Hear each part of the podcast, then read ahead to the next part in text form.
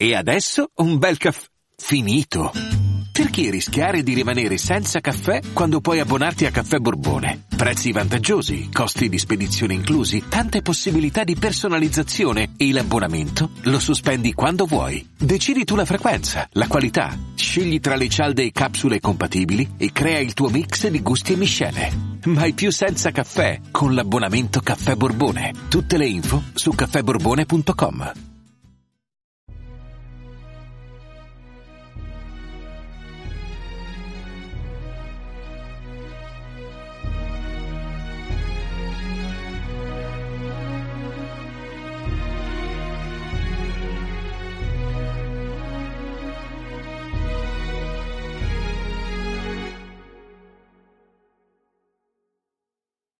Ciao a tutti e benvenuti al 65 episodio di Pillole di Scienza. In questo episodio riprendo un po' un certo filone di mistero che accompagna alcuni episodi di questo podcast. Come sempre però trattando tutto in maniera rigorosa e senza sensazionalismi.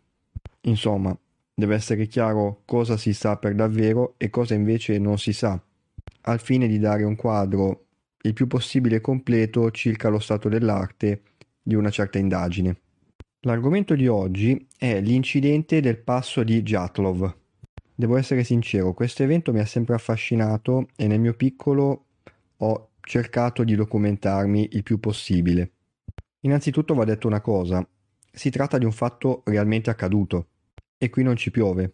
Vi ricordate ad esempio l'episodio su Barney e Betty Hill sul presunto rapimento alieno? Ecco, Lì di certo sostanzialmente c'è ben poco, qui invece dei fatti acclarati, ecco, ci sono e come. Quello che sto per raccontarvi è un incidente veramente tragico perché hanno perso la vita, pensate, ben nove persone. È il 2 febbraio 1959 e ci troviamo in Unione Sovietica. Nove escursionisti esperti decidono di accamparsi in una zona settentrionale dei Monti Urali, ovvero il confine geografico tra l'Europa e l'Asia. Purtroppo non faranno mai ritorno a casa. Il passo montano in cui furono ritrovati i corpi venne chiamato Passo di Jatlov, in onore del capo spedizione che si chiamava appunto Igor Jatlov. Si trattava di escursionisti, come ho detto prima, molto esperti ma anche molto giovani. Pensate che l'età media era di circa 23 anni per quasi tutti tranne soltanto un elemento che aveva 38 anni al momento dell'incidente. Anche il capo spedizione Igor Jatlov aveva 23 anni per intenderci. Diciamo subito che il tipo di escursione scelta da questi ragazzi era particolarmente difficile, infatti era etichettata come escursione di categoria 3, ovvero il livello più alto di difficoltà. All'inizio gli escursionisti erano 10, giunsero nel punto iniziale del loro cammino a bordo di un camion. Dopo il primo giorno di marcia, era il 27 gennaio, uno di loro non si sentì bene e decise di tornare indietro. Sostanzialmente questa indisposizione gli salvò la vita. Gli altri nove invece proseguirono il percorso. Dovete sapere che si trattava di un'escursione con gli sci di fondo, quindi estremamente faticosa. Grazie a diari e macchine fotografiche ritrovate sul luogo dell'incidente, è stato possibile ricostruire che cosa era successo fino al giorno prima del misterioso evento tragico. Il 31 gennaio arrivarono su un altopiano e iniziarono a prepararsi per fare la salita per giungere alla destinazione che si erano prefissati. Il primo febbraio iniziarono a percorrere il passo. A causa di un improvviso peggioramento delle condizioni climatiche, ci fu infatti una violenta tempesta di neve, la visibilità calò molto e gli escursionisti persero l'orientamento. Sbagliarono strada quindi e quando capirono l'errore decisero di accamparsi nel punto in cui si trovavano, in attesa di un miglioramento delle condizioni climatiche. Igor Jatlov aveva concordato con ehm, la propria associazione sportiva di comunicare tramite telegrafo il rientro della squadra al punto di partenza, quello sostanzialmente in cui erano stati lasciati dal camion, non più tardi del 12 febbraio. Ovviamente non ci fu nessuna comunicazione. Visto che qualche giorno di ritardo nelle spedizioni di montagna è un qualcosa di possibile, non ci fu particolare allarme e solo dopo particolari pressioni da parte dei parenti dei dispersi partì una prima squadra di spedizione soltanto il 20 febbraio composta da dei volontari, in maggior parte studenti e insegnanti. Solo dopo venne coinvolto l'esercito. I primi cinque corpi vennero ritrovati il 26 febbraio e gli ultimi quattro addirittura il 4 maggio, sepolti sotto circa un metro e mezzo di neve.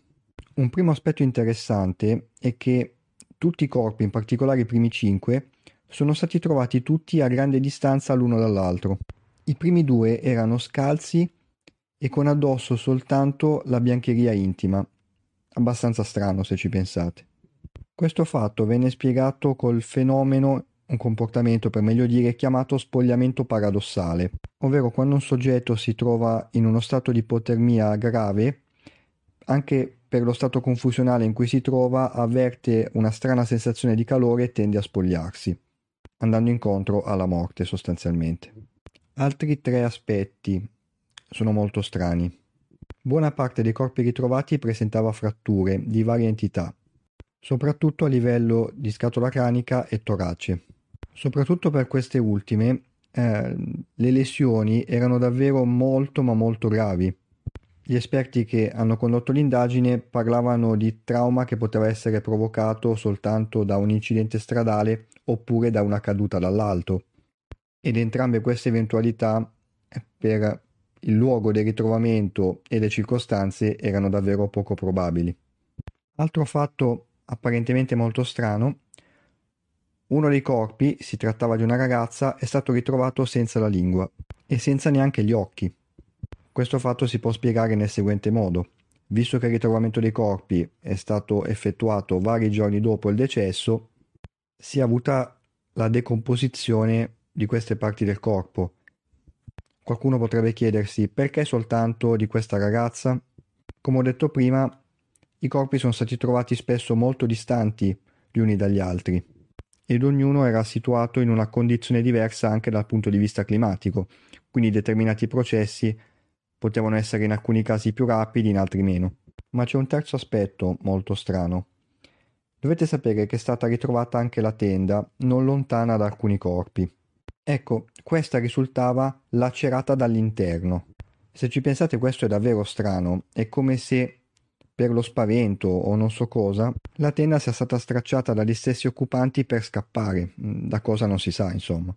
Ci sarebbe anche un quarto aspetto strano, eh, diciamo che abbastanza controverso, perché alcune indagini hanno detto una cosa mentre altre hanno detto il contrario. Pare che su alcuni dei vestiti dei corpi ritrovati siano stati trovati altissimi livelli di radiazioni. Gli esperti dell'epoca chiusero l'indagine parlando di un'irresistibile forza sconosciuta. Testuali parole. Pensate che l'indagine si concluse nel maggio dello stesso anno dell'incidente, quindi il 1959, ma fascicoli, in generale dati comunque parziali, arrivarono in Occidente soltanto 40 anni dopo. Ricordiamoci che il luogo dell'incidente era l'Unione Sovietica. E lo scambio di informazioni con l'Occidente non era certo la priorità e neanche il desiderata, insomma. Ma gli aspetti strani non terminano qui. Le persone che hanno partecipato al funerale di cinque degli escursionisti deceduti hanno visto le salme e hanno parlato eh, di un colore della pelle strano, bruno, scuro. Hanno pensato a una sorta di scottatura molto intensa. Nei giorni a cavallo dell'incidente, altri escursionisti hanno riferito di aver visto strane sfere arancioni in cielo. Qualcuno di voi starà pensando, ecco UFO, anzi che adesso si chiamano WAP. E vi invito, qualora non l'abbiate fatto, ad ascoltarvi l'episodio del podcast dal titolo appunto UFO WAP. Ma comunque, a quanto pare, oltre alla tenda e ai corpi degli escursionisti, sono stati ritrovati anche vari rottami di metallo, pare appartenenti a missili balistici. Questo potrebbe spiegare addirittura tre delle cose che ho detto poco fa. Le sfere arancioni in cielo, i livelli di radioattività trovati su alcuni vestiti, almeno stando ad alcune delle ricerche effettuate, ed anche lo strano colore della pelle. Insomma, come avrete capito, per vari anni la teoria più accreditata è stata un test militare condotto in una zona in cui non si pensava ci fosse nessuno. Ricordatevi che gli escursionisti avevano sbagliato strada che è finito male ed è stato in qualche modo, diciamo, insabbiato. Per un certo periodo ha preso corpo un'altra teoria.